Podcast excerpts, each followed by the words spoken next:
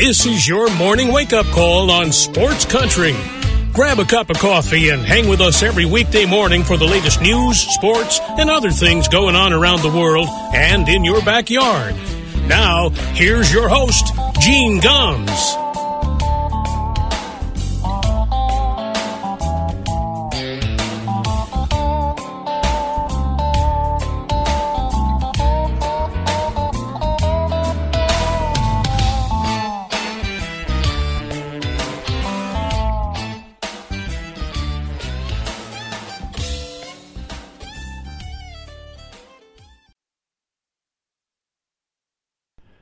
Well, good morning, everybody. It is six minutes past nine o'clock here in Middletown, Connecticut. Welcome to a Monday morning wake up call on Sports Country Radio. Appreciate you spending some time with us to start the week off. A beautiful day here in the Northeast. It was a beautiful weekend. Actually, we were able to have the air conditioners off this weekend. Temperatures are in the 70s. It's just a. Uh, uh, a wonderful time. You don't usually see this kind of weather in August, so uh, we'll take it, that's for sure. Lots to get to this morning. Uh, obviously, some baseball news with the Red Sox having a disastrous weekend in Tampa. We'll get to that in a minute.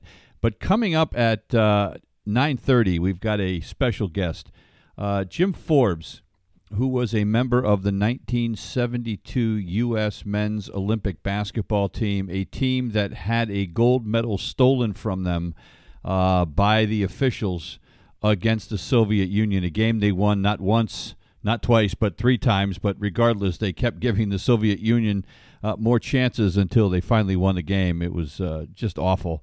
But anyway, uh, uh taped an interview with Jim over the weekend. Uh, he's a school teacher, so he is actually in school down in El Paso, Texas. So he's not able to join us live, but uh, he was gracious enough to come on with me this weekend, and so we will have that interview coming up for you at 9:30. Hope you can stick around for that. Uh, some Olympic news this morning. Uh, not great news if you're a fan of the U.S. women's soccer team. They lost to Canada 1 nothing. It was a penalty kick in the 74th minute. Jessie Fleming scored it. Uh, Canada had not beaten the United States, folks, since 2001. This is a big deal. I mean, the United States overall against Canada in their history 51 4 and 7. You know, I mean, uh, and what made this even tougher for the U.S. was their top goalkeeper, Alyssa Naeher, who was the star for the U.S.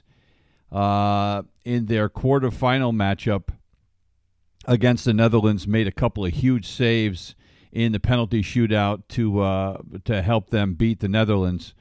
She got hurt about well, a little less than midway through the first half uh, she went down awkwardly as she went up to get a ball, and uh, the trainers came out and worked on her for like five minutes, and they had to go to the backup goalkeeper. Now, I mean, look, this stuff happens all the time, but that was tough, no question about it.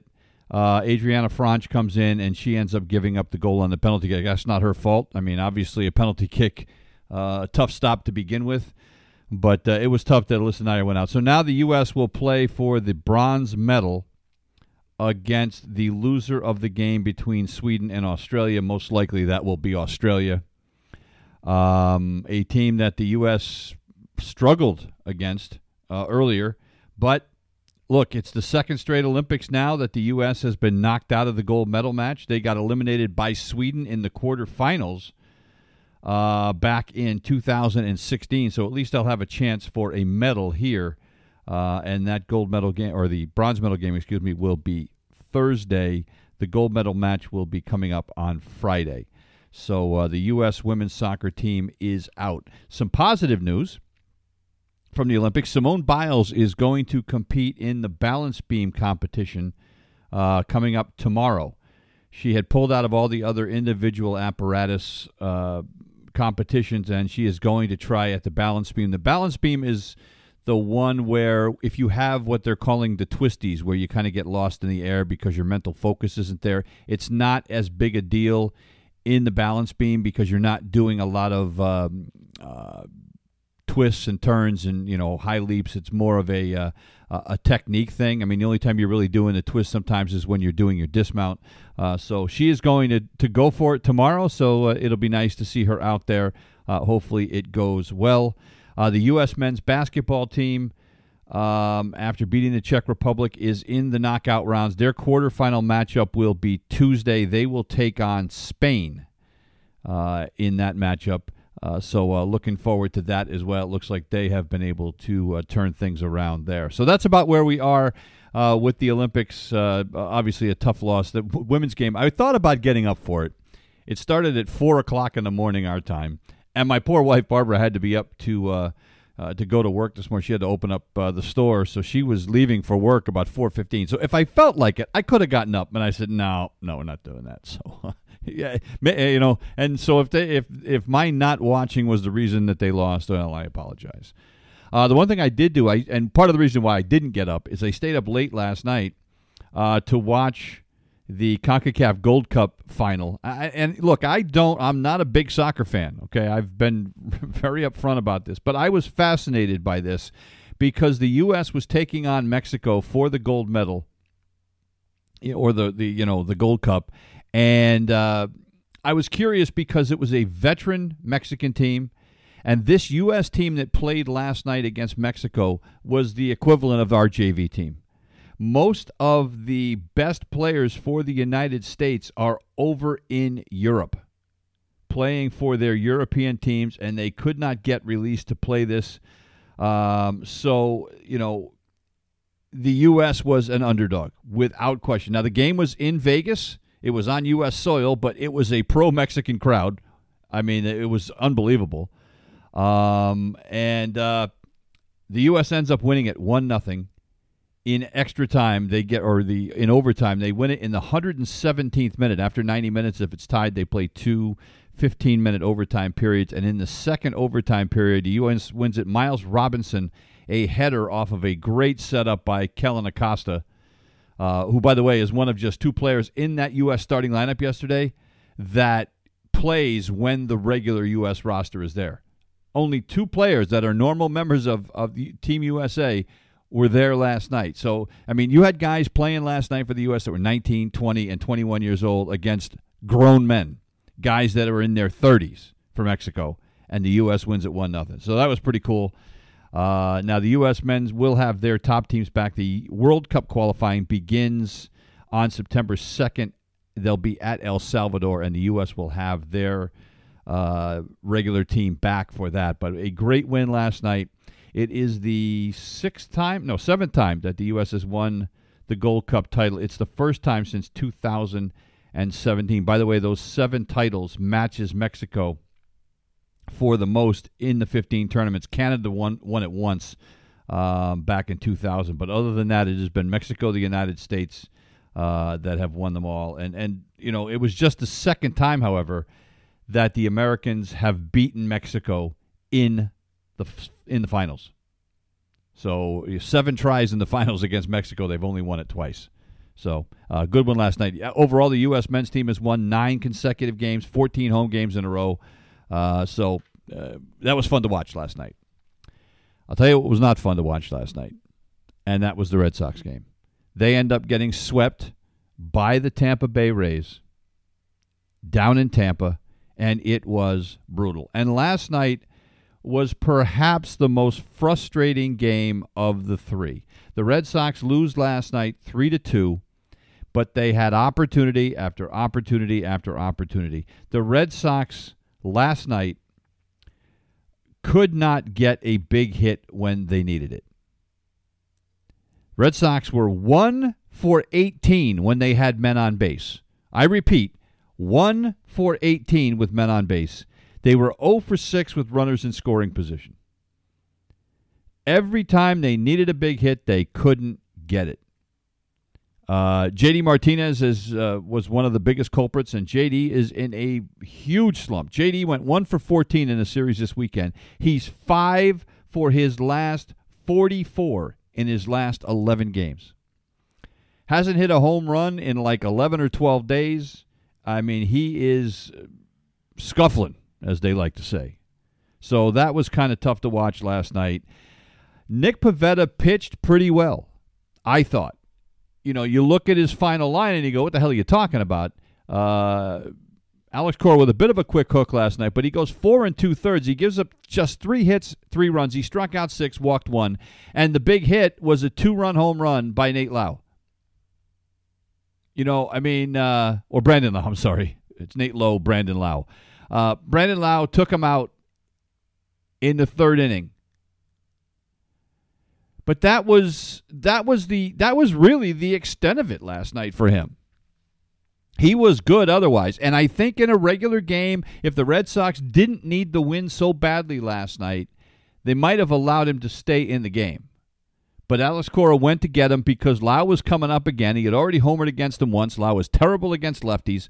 So with two outs in the fifth inning, he goes to Josh Taylor. Taylor comes in, gets Lowe out, and uh, we move on. And look, you know, uh, Hansel Robles made his debut last night for the Red Sox, pitched a scoreless inning. Garrett Whitlock comes on and pitches a couple of innings. He gave up three hits, but two scoreless innings, lowers his ERA to 1.21. This kid continues to be amazing. But the other thing that drove me nuts last night, and, I, and this is to take nothing away from Shane McClanahan, who got the start last night for Tampa. Kid throws hard. He's a rookie. Uh, struck out seven Gave up a run on four hits, struck out seven, walked two. But the Red Sox kept swinging at balls, I, honest to God, that were up around their scalp. They would have needed a ladder to hit these damn things. You know, you kept watching guys swing at pitches upstairs time after time after time in your life. And they said before the game, we need to make this kid throw strikes. Well, he kept throwing high fastballs that weren't strikes, and the Red Sox kept swinging through them. Oh, drove me nuts. You know, and then uh, you know the other thing that was a little frustrating last night is Matt Wisler comes on, gets the save for Tampa. He did give up a couple of hits. Uh, you know, and look, Kike Hernandez has been one of the best hitters on the Red Sox lately. He had a um, a base hit in the uh, the ninth inning off a of Wisler. He went three for five last night. They pinch run for him. Rafi Devers bloops one in there. So now all of a sudden the Red Sox have runners on first and third. JD's up, and JD went nothing. 0 for 5. Left six guys on base, struck out twice. I mean, just look, you know, and here's the thing the Red Sox have relied on guys like Martinez and Bogaerts. you know, and, and uh, Rafi Devers. Now, Devers did his part. Alex Verdugo still slumping. Thank God for Hunter Renfroe hit a home run last night, he threw a guy out at second base. Uh, why do why do guys keep running on Hunter Renfroe? When are they going to learn? Nelson Cruz of all people got thrown out by Renfroe. He hit one down in the corner, and I guess Nelson Cruz forgot who the hell he was and tried to stretch it into a double, and he was thrown out by by Hunter Renfroe. He just continues to to chuck guys out, but man, just awful. And now the Red Sox, who went into the series a game and a half up, find themselves a game and a half back in the American League East. And not only that, folks, they're only four games up in the loss column to the New York Yankees and the Toronto Blue Jays. They're coming. You know, the Yankees, uh, hot as hell. So are the, the Blue Jays. The Blue Jays have won four in a row. The Yankees have won three in a row. Yankees feasted on the, the Marlins this weekend. Now they didn't they they got really good pitching. They didn't hit a lot, but they hit enough. But the Red Sox have a day off today, and then they go to play the Detroit Tigers. And normally you would say, well, thank God we got the Tigers. The Tigers are six games under 500, and they're beating people. They just swept the Chicago White Sox not long ago. So there is no guarantee, you know, going into Detroit that this is going to be a sweep for the Red Sox. They, they need it to be. Here's the problem: Garrett Richards is starting the game Tuesday night. Ah! Let me give you some numbers on Garrett Richards. In Garrett Richards' last nine starts, dating back to the first week of June, he has an ERA, ladies and gentlemen, of 7.19. It's not a small sample size anymore. Nine starts, 7.19. Martin Perez, his last 10 starts. ERA, 6.69.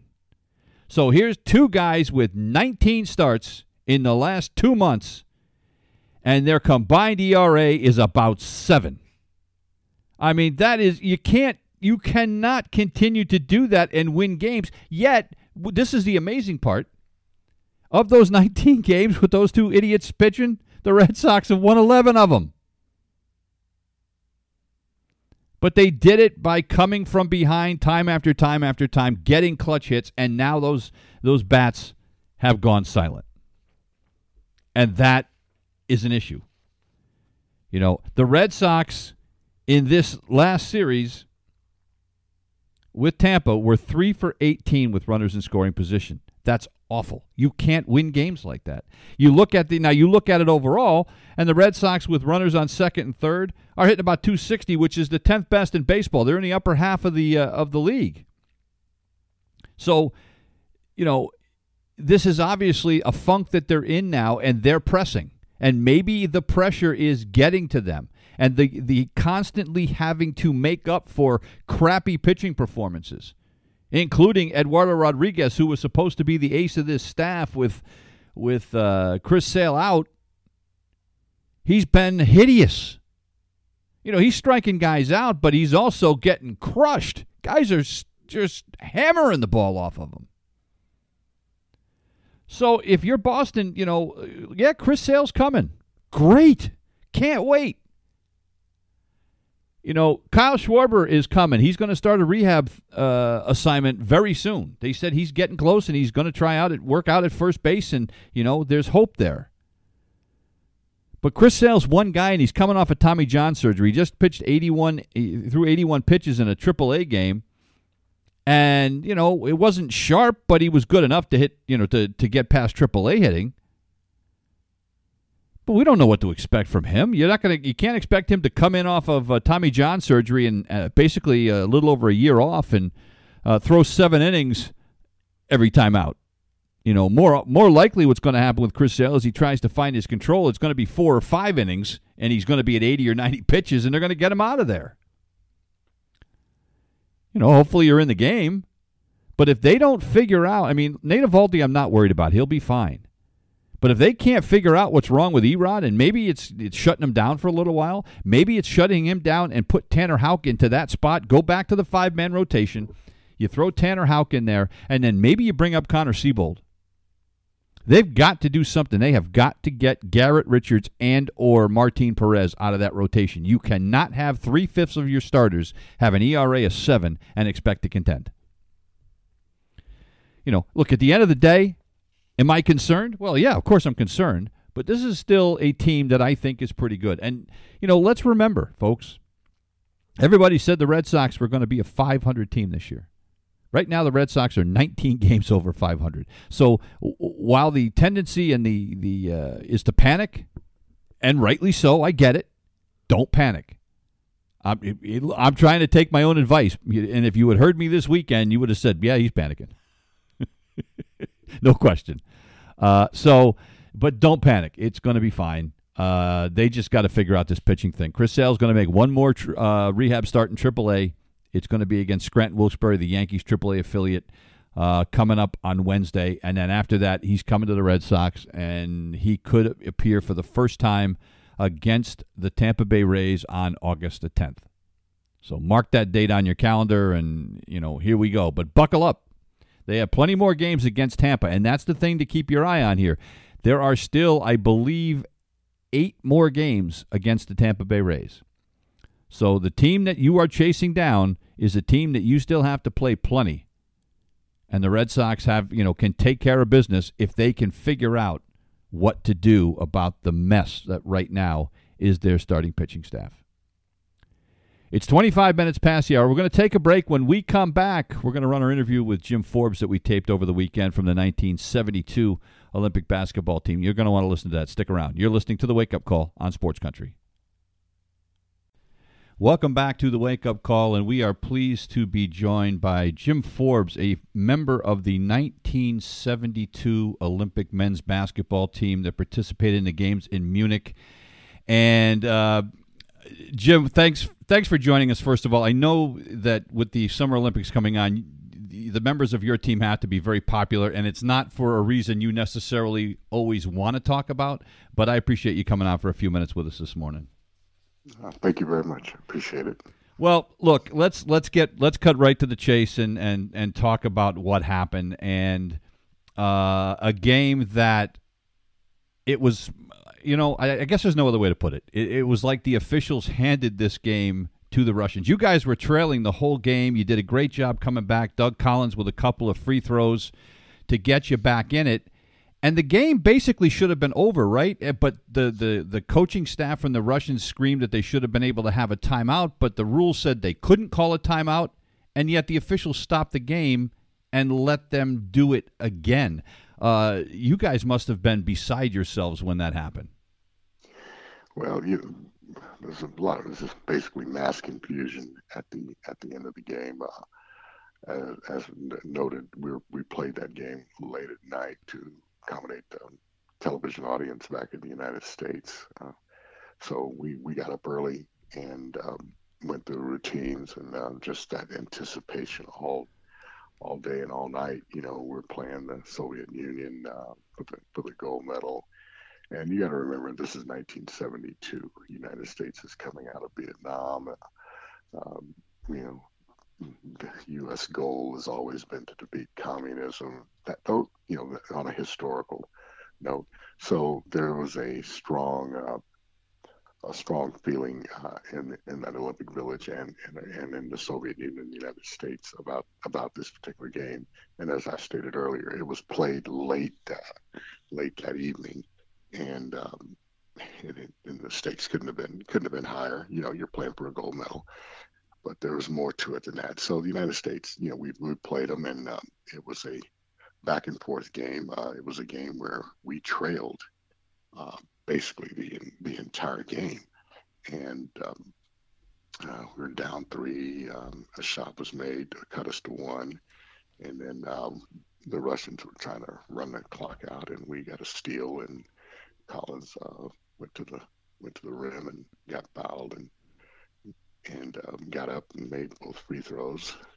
The Russians um, brought the ball in several times, and and on and we thought we had won that game uh, several times, and and you'll see the premature celebration um, of the U.S. Uh, of our team. You know, we were we were just uh, beside ourselves because.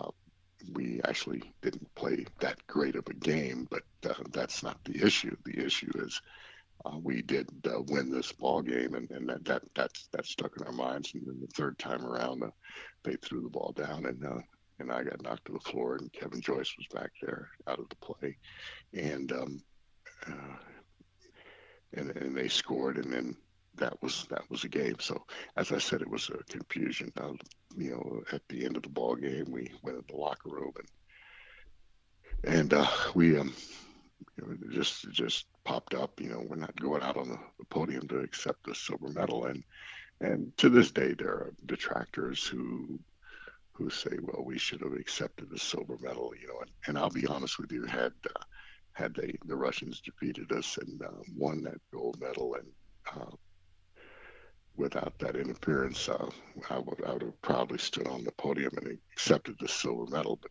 but that's not that's not how it happened and you know, and, and it's there for the entire world to see uh, to make it make its own judgment. And uh, we made a, a, a quick judgment. We made our judgment call that uh, as a group, uh, as a team, we were not going to accept uh, any. Um, we weren't going to accept a silver medal when we when we emphatically knew that we had uh, had won a a gold medal, and and and that just that's basically part of it most of it in a nutshell. When when did you guys make the decision that you weren't going to accept the medal? Was it was it immediately that night, or did you sleep on it before you made uh, that decision? I think it was.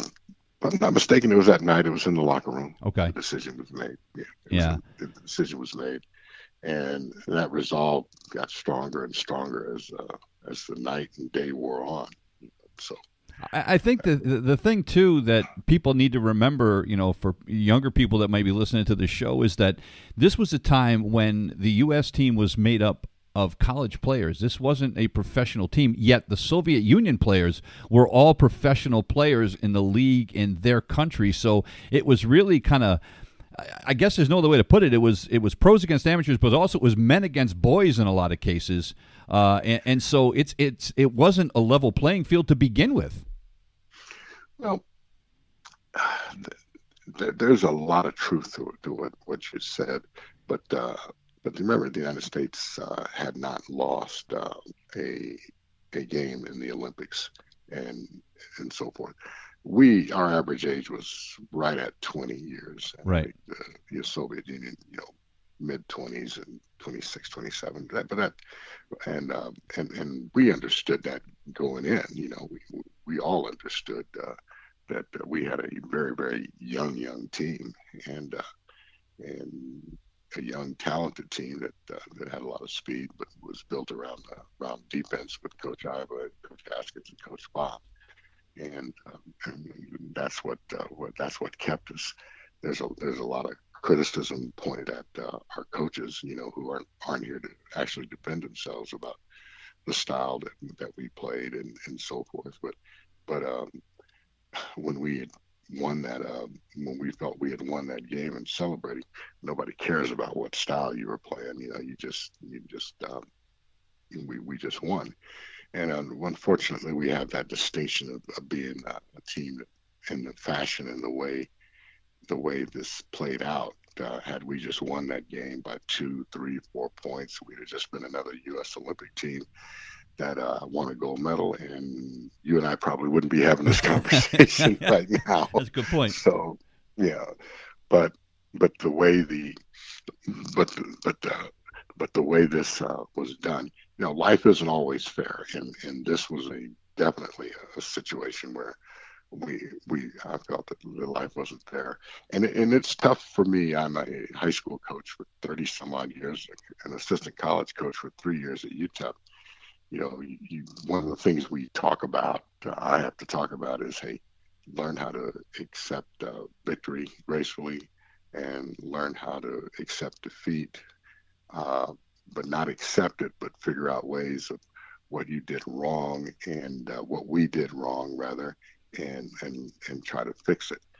And sometimes uh, you can uh, play a game and and look at things and just go, hey, this other team was just better that night and that that's just that's just as simple as that you know right and, and for a lot of coaches that that's hard to accept and so as a high school coach i have to i have to teach those those choices and those qualities and yet at the same time i uh, I do do an interview and I say, well, you know, look, we're not accepting the outcome of this, of this game." Yeah. So, so, so I'm in a catch twenty two position. Right. You know, because a lot of younger kids, my my players will, you know, I'll talk to them. They'll ask me about it, and they'll they'll give me that look like, wait a minute, coach, you're telling us that if we get beat, bad call or whatever, we have to accept it. And I said, yeah but you didn't accept the yeah. gold medal. And I, and, I, and I, have to say, well, maybe this was a yeah. little bit different. Yeah, that, a classic case of uh, do, do, do what I say, not as I do. Um, but you also, but but in your, you know, the, the thing was is that this is a little bit different because there were rule questions, there was officiating questions. Your leading scorer had been ejected from the game. Dwight Jones got ejected. Uh, and, and didn't Jim Brewer get hurt in that game as well? I mean, you look yeah. at all those things and, and then the, the officiating at the end of the game, and I guess you can legitimately say this isn't a case of this was necessarily a team that was better than we were. Oh, yeah. Well, well we look at it. You know, Jim uh, had, had gotten, gotten hit in the head, I think he suffered a, a, a concussion. I'm not 100% sure about that. But Dwight, they brought in a guy, and, and what was funny, the two guys just bumped each other and looked at each other the wrong way and uh, didn't even use harsh language, and, and they were gone. Right. You know, they, they we lost our starting our starting post, and um, and and our uh, starting uh, power forward. So, but that you know, those are those are things that happen. You know, like if they'd have gotten hurt, injured, during that game, the same thing uh, would have would have applied. So we did lose those those two, and but we we we kept going and kept going and kept going, and and we got down six or eight, and we just kept plodding away, and and we sped the pace up late in the game, and uh, and we're able to, to, to catch these guys, and um, and and, and in my view, to catch them and, and beat them. It doesn't matter if it's by one or, or by 20. You know, I just tell my guys, I said, listen, uh, whether it's one, whether it's 20, if you're on the, the, the one point uh, edge, it's a big. Right. You know, you'll take you'll take a victory by one, you'll take one by ten, you'll take one by twenty. Yep. Um, so, well, uh, you know, despite everything that went on, obviously there are there are men and women, boys and girls all across this country that would give anything to be an Olympian. You can say I was an Olympian. Did did the experience and the final outcome of this change your view on the Olympics as a whole or being an Olympian? No, no, no, it did not. You know, I uh, it's um, for those who compete, who have competed in past Olympics, and those who are going to compete in future Olympics, and and those who are competing now. Um, it is a it, it is it is something that um, that you can um, hang hang your hat on, and something that no one's going to be able to to take away from you uh, for the rest of your life. The uh, the other thing that we'd be remiss if we didn't bring up, uh, the other big event that happened in the 1972 Olympics, of course, was the uh, terrorist attack by the Palestinian group uh, Black September that uh, took hostages in the Olympic Village. Now, am I correct that when this whole thing went down, your team was actually not that far away from where it where it happened? We really we we really weren't the United States uh, team wasn't wasn't that that far away from them. As a matter of fact, when uh, people got up that morning walking by the Olympic Village, you know, there's a surreal scene where people are in the Olympic Village walking, whether they're going to breakfast or whatever, and there's the uh, one of the terrorists on the uh, balcony uh, with his face face mask, and and, and you just go, you, you went, it's you know, interesting. And a lot of times, uh, more, uh, people around the world probably had a better understanding and view for a little while of what was actually taking place than the athletes themselves and the officials in the Olympic Village themselves, because obviously it was a very, very tense and a tough, tough situation. And historically, you can look back on it and, and the what ifs. What if this had been hap- What if this had been done? And what if that had been done?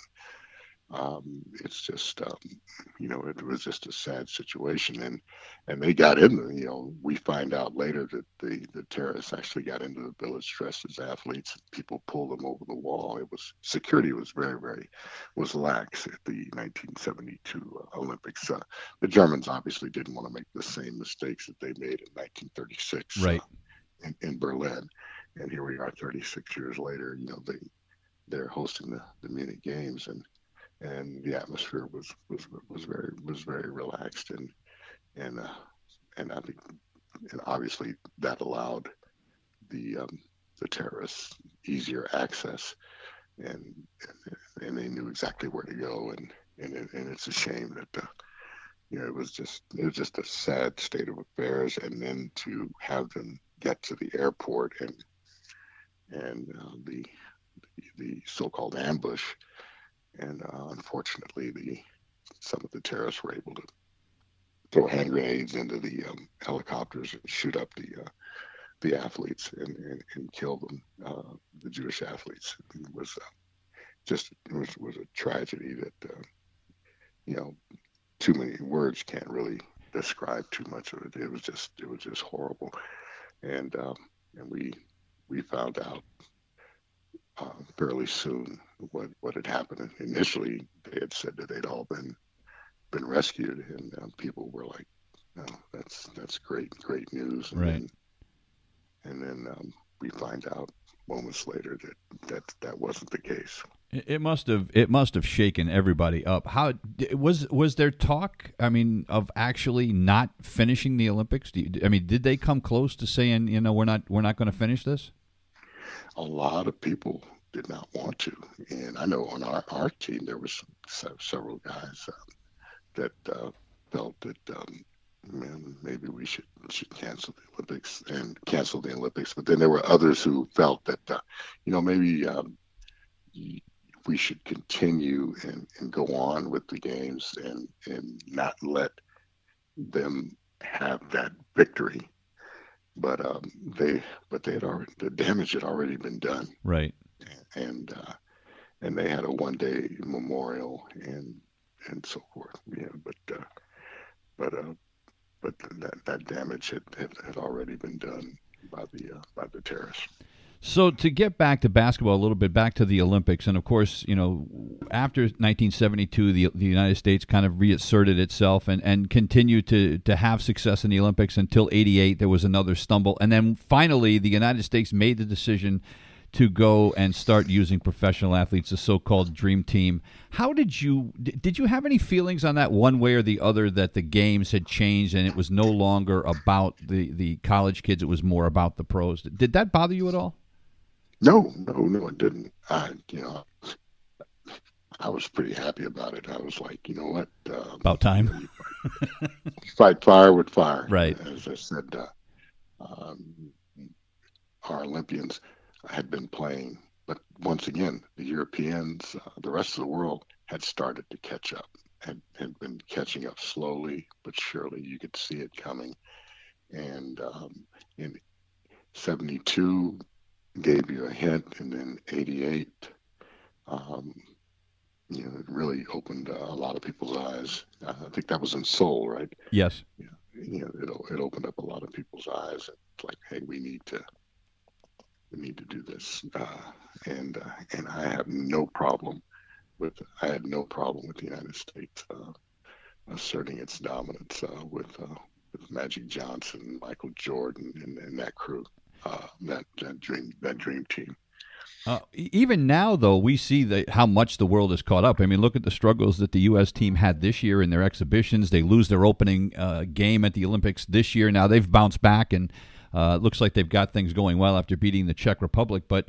Um, it's got to be difficult. As a, let's talk about it from a coach standpoint. It's got to be kind of like the first day of high school practice when you got a bunch of new kids in there that you don't know, and saying, "Okay, we're going to start playing games in a week." Uh, it's kind of hard. You know, I don't care who your coach is, and we all know Coach Popovich is a great coach, but I don't care who you are. It's tough to get all those guys to gel as quickly. And, and do you think too much was made of the early losses by this team in the exhibitions?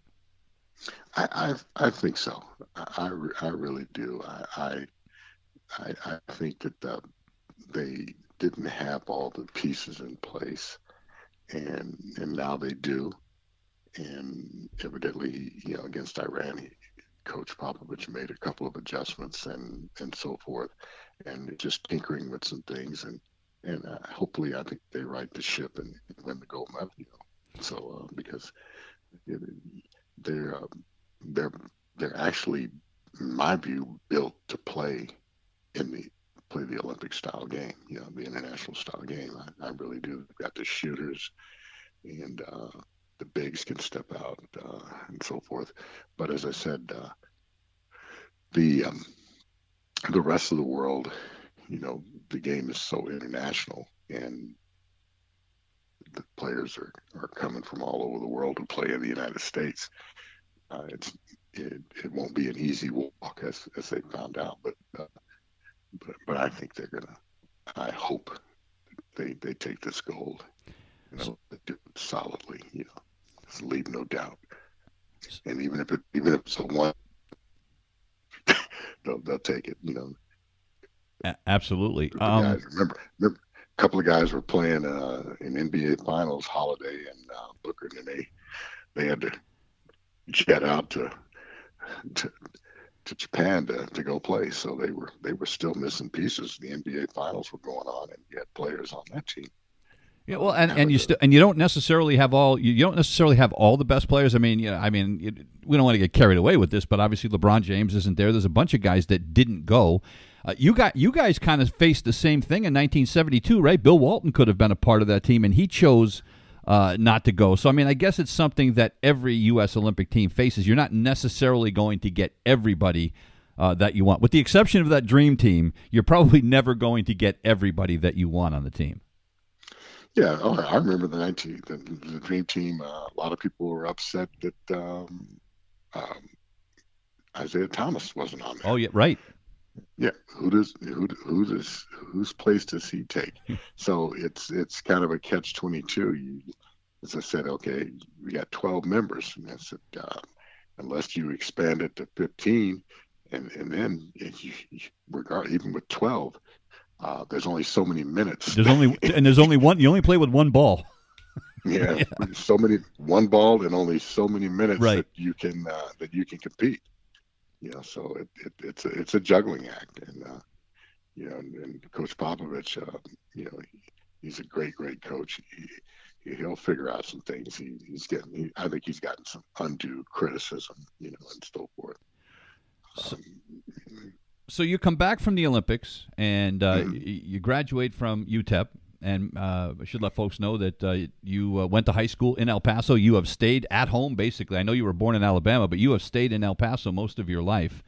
So you, yeah, you, you coach. Yes, I'm, go ahead. Go ahead. I'm an I'm an Army brat. Um, when we got to El Paso, my stepfather was stationed and did two tours of I think Vietnam so we we ended up staying in uh, in El Paso, and I went to, to Bel Air High School. Was recruited by UTEP, and I, I went to UTEP to play basketball, and and uh, and and the decision to go to UTEP probably gave me the opportunities to compete in the Olympic Games. Now, how so? Well, if you go to, there was here's where it comes into play. Iba was is, is the coach, Coach Haskins actually played for Coach Iba. oh, he, that's uh, right. He did. I forgot about yeah, that. He did. And and one of the other factors that people understand, I was not one of the original 12. Two guys, one left and another got hurt, and I got called in, you know, about a, a few weeks afterwards, you know, and so a lot of people are thinking, well, Coach Haskins is the um, is the assistant coach. Well, Forbes is going to make the the original 12, 12 members. I did not. I had a good camp, but uh, but he just told me to stay in condition, and, and sure enough, um, I got a call, and I met the team in D.C. and so forth. Um, so you stay after you graduate. You end up going back there as an assistant coach for a few years. What made you decide to leave college coaching and go uh, start coaching in the high school ranks?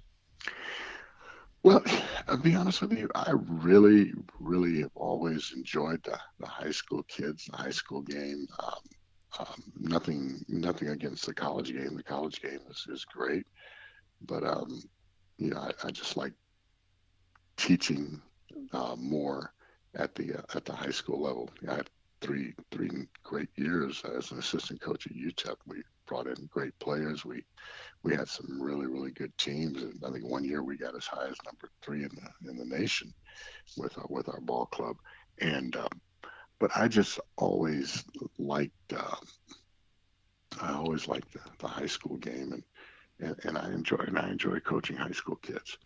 Now, you know, in this day and age now with um, social media and all the things, yeah. it, uh, it, it seems like you're you're right back where you right back at the other the other level because everybody uh, everyone is on social media and they're, they're getting themselves in trouble with right. it at times. Yeah, well, and that's at the high school and college level. And you know, my years in in uh, working in college athletics, that's something you know towards the end of my career we had to monitor because you know to make sure these kids weren't doing something you know idiotic. And and uh, you you you find yourself being more of a babysitter sometimes, I guess, than a coach, just trying to do worry about the stuff off the court as opposed to on the court. No. Yes, um, you know nowadays, back in the old old days, you worried about. Um, just eligibility right. and making sure kids were coming to practice. Now you got to worry about uh, what he or she said on, on social media and get into trouble and and so you, you know your conversation the conversation has changed uh, dramatically over the last 20 plus years uh, when you deal with uh, dealing with uh, with high school kids now. You know, and for folks that aren't familiar, look, everybody talks about Texas football, that football is king in Texas, but make no mistake, uh, high school basketball in the state of Texas is very, very competitive. And uh, Jim, I you know I don't want to brag on you too much, but I mean you've won over 600 games uh, in high school. That's no mean feat uh, when you're uh, when you're playing against some pretty good competition out there in Texas.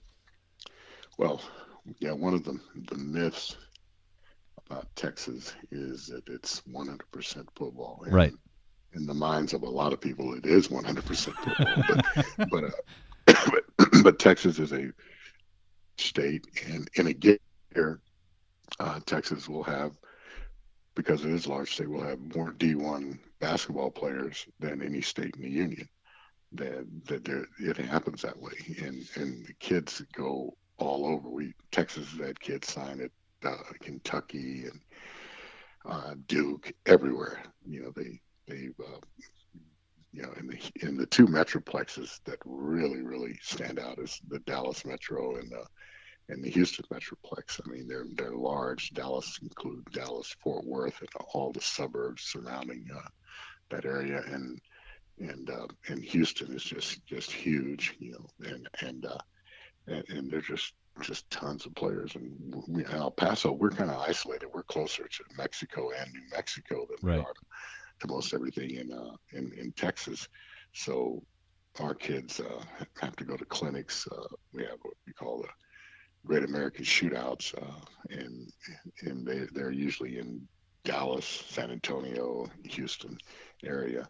So we have to travel the 500, 600 miles to to get to those, and and oftentimes, like with my team, we will we will travel to um, to Dallas and Houston um, by vans, bus, or plane to compete in preseason in, in tournaments, not preseason right. tournament, but, but tournaments during the the beginning of the year, school year, to try and, and try and get some experience. And don't get me wrong, El Paso basketball is, is pretty good, but but um, you know when you look at it, when you look at a city of six hundred fifty thousand, and uh, you've got suburbs uh, in uh, Dallas and Houston that are almost the same size as we are. So, so you not quite not quite as big, but almost the same size. You you, you just you, you have to go where where the where more people are, and then West Texas is is uh, is is different. You know, you got Amarillo High School, uh, Amarillo and that area, and Abilene, Odessa,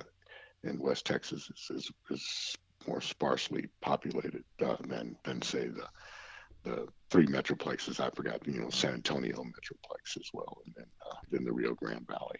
Well, your your brother Steve brags on you a lot, and he says one of the things that he really admires is the fact that you take your teams to these big cities, to these tournaments, because you want them to experience the best competition. You're not going to these things necessarily thinking you're going to win them. You know you're going to have your hands full, but you think that that is uh, the way to better prepare your team. Is that something you learned? uh, in your high school days, or is it something you learned from Coach Haskins at UTEP? What what kind of drove you to start doing that? Well, just something you know. I, I looked at and I said, in order for us to get better, you you you have to go play against the, the best uh, the best competition, and and then not knocking El Paso, but the fact of the matter is, the, the, the those metroplexes are huge, and especially Dallas Fort Worth because Texas is broken up into Region 1, Region 2, Region 3, Region 4. and Region 1, it includes all of Fort Worth and the Fort Worth metroplexes and Mansfield, which which has which is tremendous talent as well, and then the Amarillo area. So you go where your competition is going to be in the, the playoffs. Mm-hmm. In El Paso, we, we we all see each other and uh, that familiarity. So you you want to go to the unfamiliar. You want to you want to go and uh, put your kids in a in a surrounding in an atmosphere where they're not as comfortable. They're not as comfortable where they have to get up and uh, and go compete against a team that that's got some six seven, six eights, uh, some D one uh, D one athletes, and then you'll play another team like that and another team like that, and uh, and you, you sometimes you sit there, you go one win, three losses, you go two and two. Uh, one year, two years ago before COVID, we ran uh, the Dallas Metro tournament, one of the tournaments, and we got to the finals and lost. Uh, so in and in the Houston tournament, uh, we we ran a tournament. Um, we got to the semifinals and we, we lost to a team uh, by about 13. It was number two in the, the 6A level. and we're a 5A level. You know, you had 6A, 5A, 4A, mm-hmm. and it's based based on on student population. So, well, I. Uh, I am I am uh, impressed that uh, you have continued uh, to stay in the game of basketball. I'm sure that the uh, the young men out there have been able to benefit from your Olympic experience, uh, despite this "do as I say, not as I do" thing. Uh, yes. but I appreciate you spending some time. I know it's got to be difficult for you every four years to have people try to drag you drag this up and, and bring back some some good memories, I guess, but in, unfortunately a, a, bad ending. So I really appreciate you spending some time with us this morning. Well, I, I appreciate it. Thank you. That was Jim Forbes here on Sports Country Radio. I, I really, again, I can't uh, thank him enough. And he, he, told me that he doesn't always do these interviews anymore. Um, uh, fortunately, the fact that uh, uh I know his uh, uh, his sister-in-law Laura and uh, uh his brother Steve uh, helped a lot. So uh, I appreciate him spending some time with us this morning. Certainly a great perspective from Jim Forbes as we get ready for the men's basketball team to head into the medal round starting tomorrow against Spain. That's going to do it for us here this morning. No show tomorrow. Uh, we will be back on Wednesday with another edition of the Wake Up Call. So I hope you have a great day today, a great Tuesday. We'll see you Wednesday morning. We leave you this morning with some music from Linda Ronstadt uh, Silver Threads, and Golden Needles. Have a great day. You've been listening to the Wake Up Call on Sports Country.